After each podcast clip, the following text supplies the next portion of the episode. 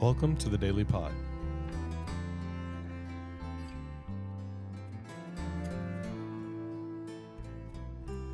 To be a Christian means to forgive the inexcusable, because God has forgiven the inexcusable in you. C.S. Lewis.